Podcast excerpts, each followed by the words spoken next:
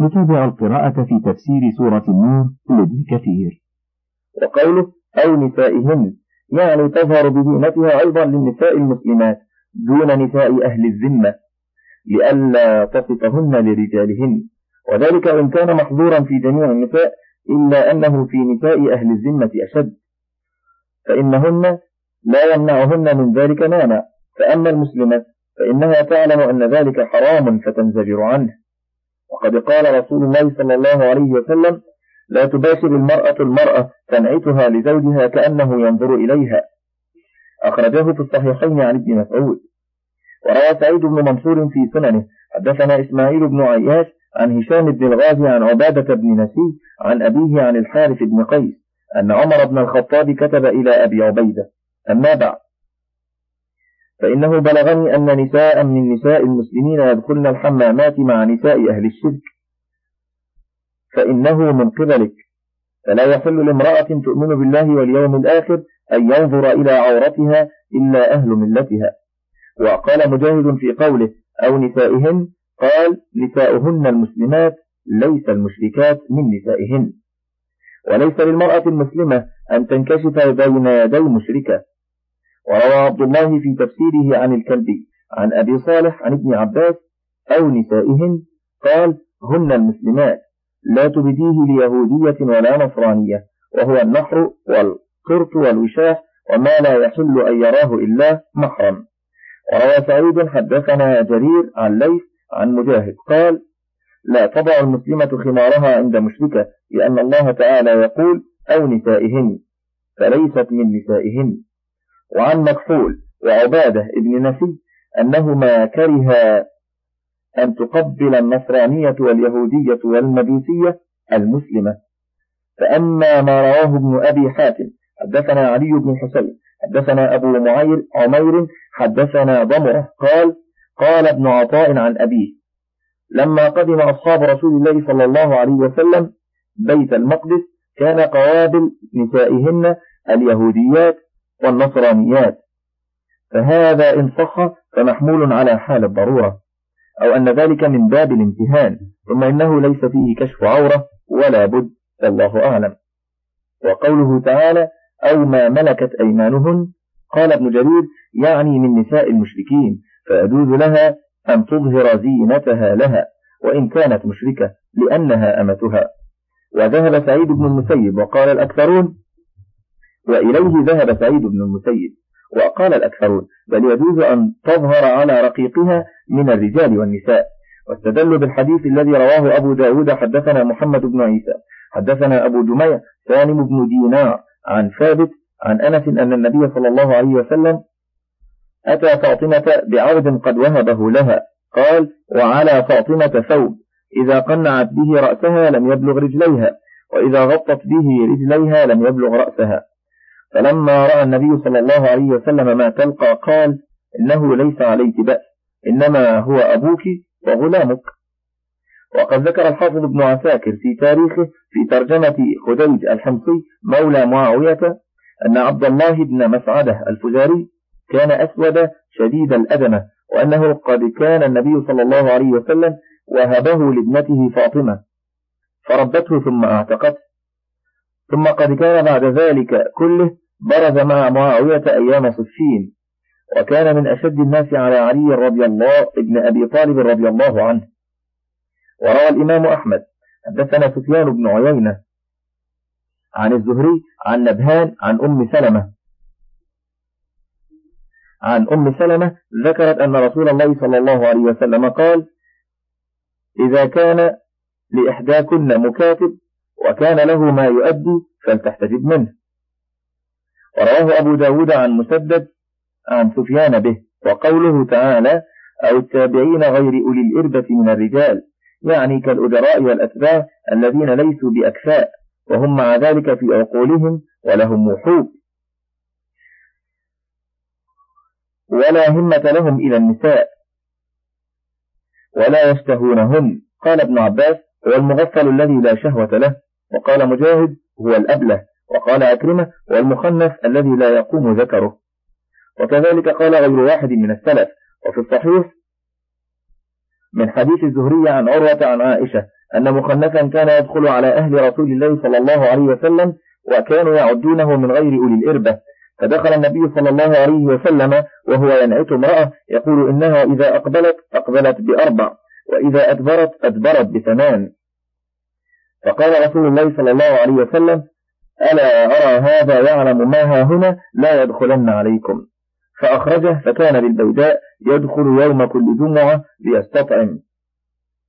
وروى الإمام أحمد حدثنا أبو معاوية حدثنا هشام بن عروة عن أبيه عن زينب بنت أبي سلمة عن أم سلمة أنها قالت دخل عليها رسول الله صلى الله عليه وسلم وعندها مخنث وعندها عبد الله بن أبي أمية يعني أخاها.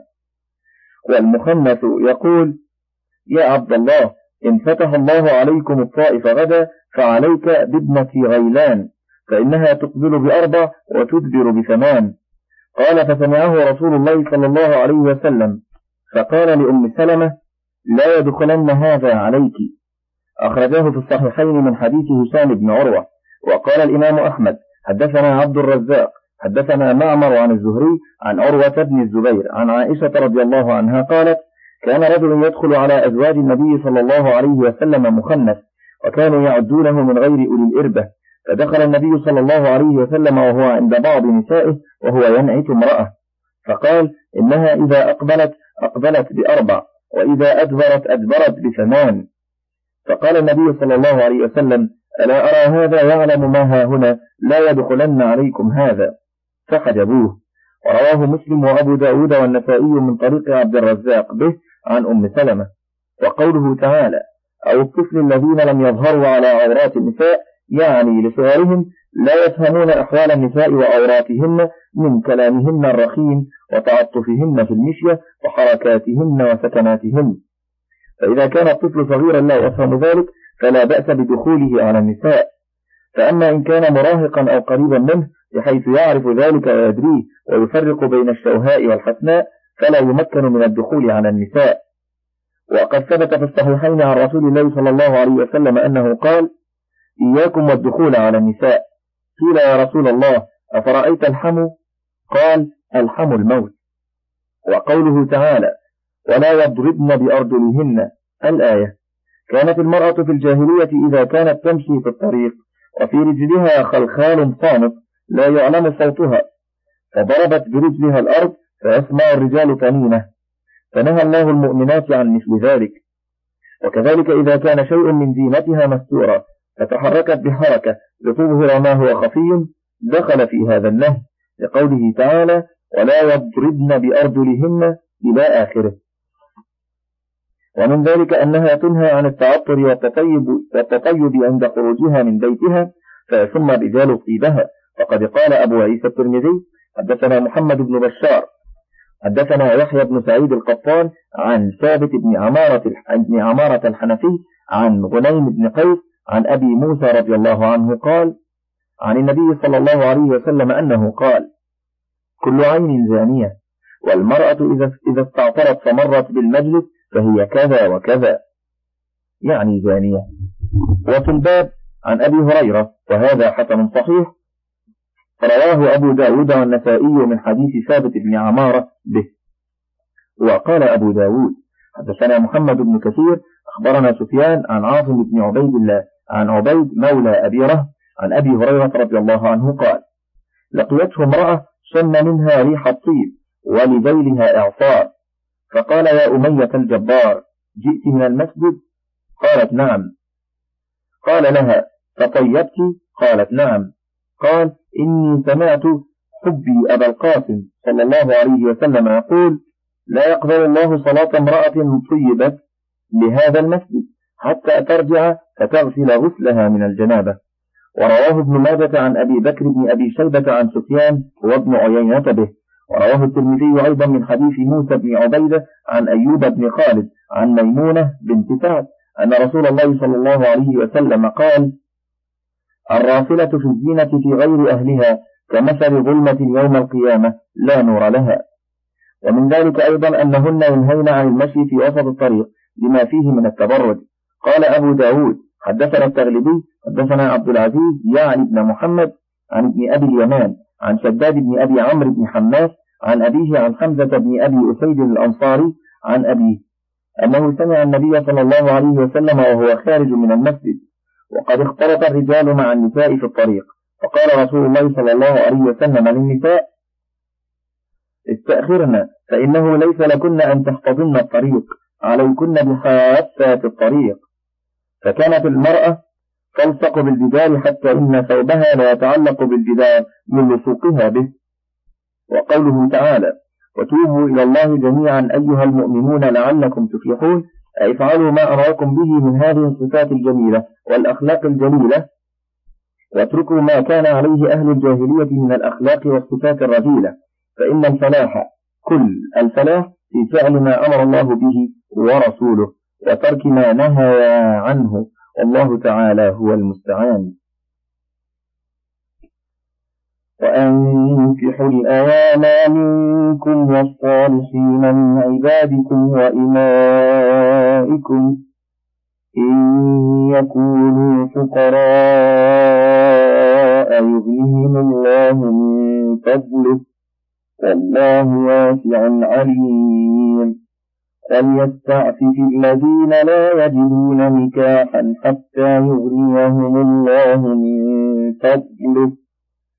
الذين يبتغون الكتاب مما ملكت أيمانكم فكاتبوهم إن علمتم فيهم خيرا وآتوهم مما لله الذي آتاكم ولا تكرهوا فتياتكم على البغاء إن أردنا تحصنا لتبتغوا لتبتغوا عرض الحياة الدنيا. ومن يكرههن فإن الله من بعد إكراههن غفور رحيم. ولقد أنزلنا إليكم آيات مبينات. آيات مبينات ومثلا من الذين خلوا من قبلكم وموعظة للمتقين. اشتملت هذه الآيات الكريمات المبينة على جمل من الأحكام المحكمة والأوامر المبرمة فقوله تعالى وأنكحوا الأوام منكم إلى آخره هذا أمر بالتزويج. وقد ذهب طائفة من العلماء إلى وجوده على كل من قدر عليه واحتجوا بظاهر قوله عليه السلام يا معشر الشباب من استطاع منكم الباءة فليتزوج فإنه أغض للبصر وأحسن للفرج ومن لم يستطع فعليه بالصوم فإنه له وجاء. أخرجه في الصحيحين من حديث ابن مسعود. وقد جاء في السنن من غير وجه أن رسول الله صلى الله عليه وسلم قال تزودوا الولود تناسلوا فإني مباه بكم الأمم يوم القيامة. وفي رواية حتى بالسقط الأيام جمع أي ويقال ذلك للمرأة التي لا زوج لها وللرجل الذي لا زوجة له. وسواء كان قد تزوج ثم فارق أو لم يتزوج واحد منهما. حكاه الجوهري عن أهل اللغة.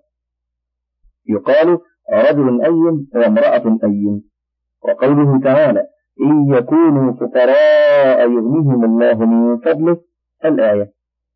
قال علي بن أبي طلحة عن ابن عباس رغبهم الله في التزويج وأمر به الأحرار والعبيد ووعدهم عليه الغنى فقال إن يكونوا فقراء يغنيهم الله من فضله. وقال ابن أبي حاتم حدثنا أبي حدثنا محمود بن خالد الأزرق حدثنا عمر بن عبد الواحد عن سعيد يعني ابن عبد العزيز. قال بلغني أن أبا بكر الصديق رضي الله عنه قال أطيعوا الله فيما أمركم به من النكاح ينجز لكم ما وعدكم من الغنى. قال تعالى إن يكونوا فقراء يغنيهم الله من فضله. وعن ابن مسعود التمسوا الغنى في النكاح. يقول الله تعالى إن يكونوا فقراء يغنيهم الله من فضله. رواه ابن جرير. وذكر البغوي عن عمر نحوه. وعن الليث عن محمد بن عجلان عن سعيد المقبري عن أبي هريرة رضي الله عنه قال قال رسول الله صلى الله عليه وسلم ثلاثة حق على الله عونهم الناكح يريد العفاف والمكاتب يريد الأداء والغازي في سبيل الله. رواه الإمام أحمد والترمذي والنسائي وابن ماجه. وقد زوج النبي صلى الله عليه وسلم ذلك الرجل الذي لم يجد عليه إلا إزارة ولم يقدر على خاتم من حديد ومع هذا فزوجه بتلك المرأة وجعل صداقها عليه أن يعلمها ما معه من القرآن. والمعهود من كرم الله تعالى ولطفه أن يرزقه ما فيه كفاية لها وله. وأما ما يريده كثير من الناس على أنه حديث تزودوا فقراء يغنيكم الله فلا أصل له. ولم أره بإسناد قوي ولا ضعيف إلى الآن. وفي القرآن غنية عنه. وكذا هذه الأحاديث التي أوردناها ولله الحمد والمنة. وقوله تعالى وليستعفف الذين لا يجدون نكاحا حتى يغنيهم الله من فضله. هذا أمر من الله تعالى لمن لا, لمن لا يجد تزويج بالتعفف عن الحرام. كما قال صلى الله عليه وسلم يا معشر الشباب من استطاع منكم الباءة فليتزوج فإنه أغض للبصر وأحصن للفرج ومن لم يستطع فعليه بالصوم. فإنه له وجاء الحديث. وهذه الآية مطلقة والتي في سورة النساء أخص منها وهي قوله ومن لم يستطع منكم قولا أن ينكح المحصنات إلى قوله وأن تصبروا خير لكم أي صبركم عن تزويج الإماء خير لكم لأن الولد يجيء رقيقا والله غفور رحيم. قال عكرمة في قوله وليستعفف الذين لا يجدون نكاحا قال هو الرجل يرى المرأة فكأنه يشتهي فإن كانت له امرأة فليذهب إليها وليقضي حاجته منها. وإن لم يكن له امرأة فلينظر في ملكوت السماوات والأرض حتى يغنيه الله. وقوله تعالى والذين يبتغون الكتاب مما ملكت أيمانكم فكاتبوهم إن علمتم فيهم خيرا. هذا أمر من الله تعالى للسادة. إذا طلب عبيدهم منهم الكتابة أن يكاتبوهم بشرط أن يكون للعبد حيلة وكسب يؤدي إلى سيده المال الذي شارطه على أدائه. وقد ذهب كثير من العلماء إلى أن هذا الأمر أمر إرشاد واستحباب لا أمر تحتم وإيجاب بل السيد مخير إذا طلب منه عبده الكتابة إن شاء كاتبه وإن شاء لم يكاتبه قال الثوري عن جابر عن الشعبي إن شاء كاتبه وإن شاء لم يكاتبه وكذا روى ابن وهب عن إسماعيل بن عياش عن رجل عن عطاء بن أبي رباح. إن يشأ كاتبه كاتبه وإن يشأ لم يكاتبه. وكذا قال مقاتل بن حيان والحسن البصري. وذهب آخرون إلى أنه يجب على السيد إذا طلب منه عبده ذلك أن يجيبه إلى ما طلب أخذا بظاهر هذا الأمر. وقال البخاري وقال روح عن ابن جريج قلت لعطاء أواجب علي إذا علمت له مالا أن أكاتبه؟ قال ما أراه إلا واجبا. وقال عمرو بن دينار قلت لعطاء أتأثره عن أحد؟ قال لا ثم أخبرني أن موسى بن أنس أخبره أن ابن سيرين سأل أنسا المكاتبة أن سيرين سأل أنسا المكاتبة وكان كثير المال فأبى. فانطلق إلى عمر رضي الله عنه فقال كاتبه. فأبى. فضربه بالدرة ويتلو عمر رضي الله عنه فكاتبوهم إن علمتم فيهم خيرا. فكاتبه. هكذا ذكره البخاري معلقا ورواه عبد الرزاق أخبرنا ابن جريج قال قلت لعطاء أواجب علي إذا علمت له مالا أن أكاتبه؟ قال ما أراه إلا واجبا. وقال ابن جرير حدثنا محمد بن بشار حدثنا محمد بن بكر حدثنا سعيد عن قتادة عن أنس بن مالك أن سيرين أراد أن يكاتبه فتلكأ عليه. فقال له عمر لا تكاتبن. إسناد صحيح. وروى سعيد بن منصور حدثنا هشيم بن جويبر عن الضحاك قال هي عزمة وهذا هو القول القديم من قولي الشافعي وذهب في الجديد إلى أنه لا يجب لقوله عليه السلام لا يحل مال امرئ مسلم إلا بطيب نفس وقال ابن وهب قال مالك الأمر عندنا أنه ليس على سيد العبد أن يكاتبه إذا سأله ذلك. ولم أسمع أحدا من الأئمة أكره أحدا على أن يكاتب عبده. قال مالك وإنما ذلك أمر من الله تعالى وإذن منه للناس وليس بواجب. وكذا قال الثوري وأبو حنيفة وعبد الرحمن بن زيد بن أسلم وغيرهم. واختار ابن جرير قول الوجود بظاهر الآية وقوله تعالى إن علمتم فيهم خيرا قال بعضهم أمانة وقال بعضهم صدقا وقال بعضهم مالا وقال بعضهم حيلة وكسبا. وروى أبو داود في المراسيل عن يحيى بن أبي كثير قال قال رسول الله صلى الله عليه وسلم فكاتبوهم إن علمتم فيهم خيرا. قال إن علمتم فيهم حرفة ولا ترسلوهم كلا على الناس. وقوله تعالى وآتوهم من مال الله الذي آتاكم. فاختلف المفسرون فيه فقال بعضهم معناه اطرحوا لهم من الكتابة بعضها. ثم قال بعضهم مقدار الربع وقيل الثلث وقيل النصف وقيل جزء من الكتابة من غير حد. وقال آخرون بل المراد من قوله وآتوهم من مال الله الذي آتاكم هو النصيب الذي فرض الله لهم من أموال الزكاة. وهذا قول الحسن وعبد الرحمن بن زيد بن أسلم وأبيه ومقاتل بن حيان.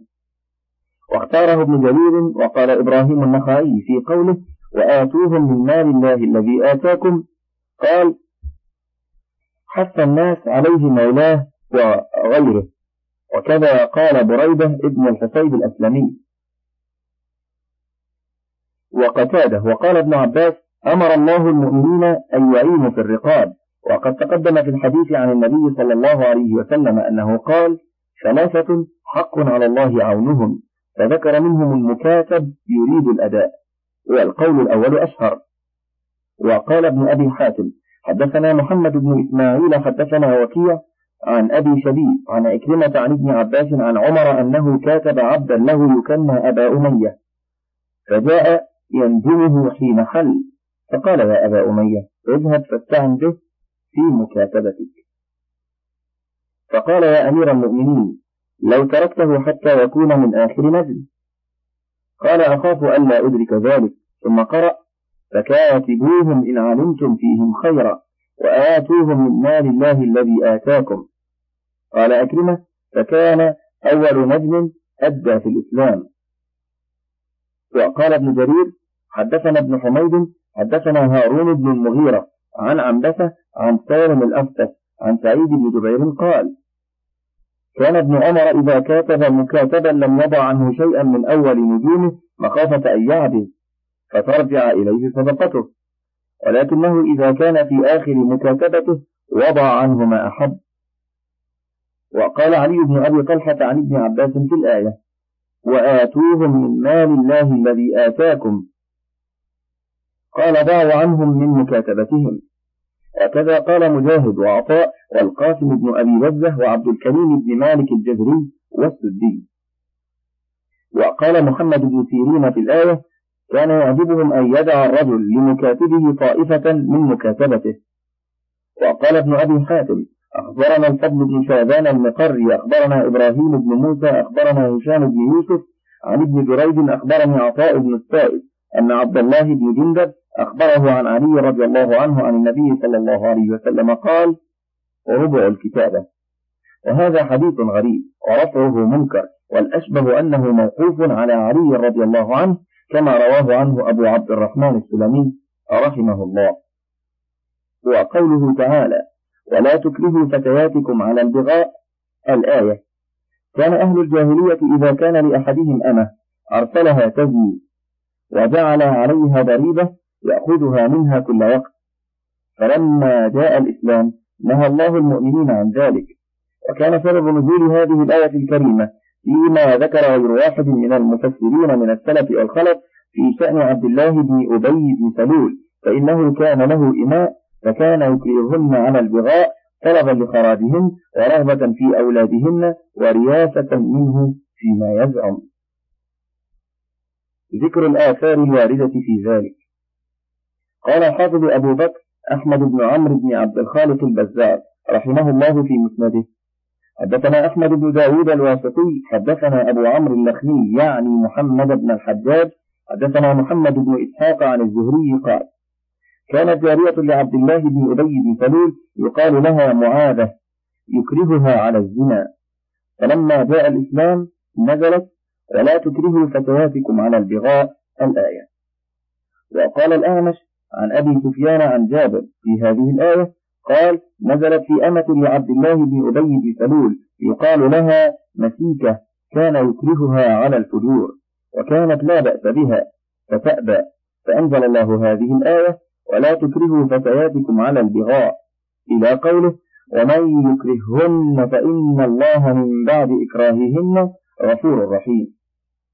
وروى النسائي من حديث ابن دريج عن أبي الزبير عن جابر نحوه وقال الحافظ أبو بكر البزار حدثنا عمرو بن علي حدثنا علي بن سعيد حدثنا الأعمش حدثني أبو سفيان عن جابر قال كان لعبد الله بن أبي بن سلول جارية يقال لها مسيكة وكان يكرهها على البغاء فأنزل الله ولا تكرهوا فتياتكم على البغاء إلى قوله ومن يكرههن فإن الله من بعد إكراههن غفور رحيم. صرح الأعمش بالسماح من أبي سفيان بن طلحة ابن نافع فدل على بطلان قول من قال لم يسمع منه إنما هو صحيفة. حكاه البزار. وروى أبو داود الطيالسي عن سليمان بن معاذ عن سماك عن عكرمة عن ابن عباس أن جارية لعبد الله بن أبي كانت تزني في الجاهلية. فولدت أولادا من الزنا فقال لها ما لك لا تزنين؟ قالت والله لا أزني. فضربها بها فأنزل الله عز وجل ولا تكرهوا فتياتكم على البغاء. وروى البزار أيضا حدثنا أحمد بن داود الواسطي حدثنا أبو عمرو اللخمي يعني محمد بن الحجاج حدثنا محمد بن إسحاق عن الزهري عن أنس رضي الله عنه قال كانت جارية لعبد الله بن أبي يقال لها معاذة يكرهها على الزنا فلما جاء الإسلام نزلت ولا تكرهوا فتياتكم على البغاء إن أردنا تحصنا إلى قوله ومن يكرههن فإن الله من بعد إكراههن غفور رحيم. وقال عبد الرزاق أخبرنا معمر عن الزهري أن رجلا من قريش أسر يوم بدر وكان عند عبد الله بن أبي أسيرا. وكانت لعبد الله بن أبي جارية يقال لها معاذة. وكان القرشي الأسير يريدها على نفسها وكانت مسلمة وكانت تمتنع منه لإسلامها. وكان عبد الله بن أبي يكرهها على ذلك ويضربها رجاء أن تحمل من القرشي فيطلب فداء ولده. فقال تبارك وتعالى ولا تكرهوا فتياتكم على البغاء إن أردنا تحصنا وقال السدي أنزلت هذه الآية الكريمة في عبد الله بن أبي بن سلول رأس المنافقين وكانت له جارية تدعى معاذة وكان إذا نزل به ضيف أرسلها إليه ليواقعها إرادة الثواب منه والكرامة له. فأقبلت الجارية إلى أبي بكر رضي الله عنه فشكت إليه ذلك. فذكر فذكره أبو بكر للنبي صلى الله عليه وسلم فأمره بقبضها. فصح عبد الله بن أبي من يعذرنا من محمد يغلبنا على مملوكتنا فأنزل الله فيهم هذا. وقال مقاتل بن حيان بلغني والله أعلم أن هذه الآية نزلت في رجلين كان كان يكرهان أمتين لهما إحداهما اسمها مسيكة وكانت للأنصار وكانت أمينة أم مسيكة لعبد الله بن أبي وكانت معاذة وأروى بتلك المنزلة. فأتت مسيكة وأمها النبي صلى الله عليه وسلم فذكرتا ذلك له فأنزل الله في ذلك ولا تكرهوا فتياتكم على البغاء يعني الزنا. وقوله تعالى إن أردنا تحصنا هذا خرج مخرج الغالب فلا مفهوم له. وقوله تعالى لتبتغوا عرض الحياة الدنيا أي من خرابهن ومهورهن وأولادهن. وقد نهى رسول الله صلى الله عليه وسلم عن كسب الحجام ومهر البغي وحلوان الكاهن. وفي رواية مهر البغي خبيث وكسب الحجام خبيث وثمن الكلب خبيث. وقوله تعالى ومن يكرههن فإن الله من بعد إكراههن غفور رحيم. أي لهن كما تقدم في الحديث عن جابر. وقال ابن أبي طلحة عن ابن عباس فإن فعلتم فإن الله لهن غفور رحيم وإثمهن على من أكرههن. وكذا قال مجاهد وعطاء خراساني والأعمش وقتادة. وقال أبو عبيد حدثني إسحاق الأزرق عن عوف عن الحسن في هذه الآية فإن الله من بعد إكراههن غفور رحيم.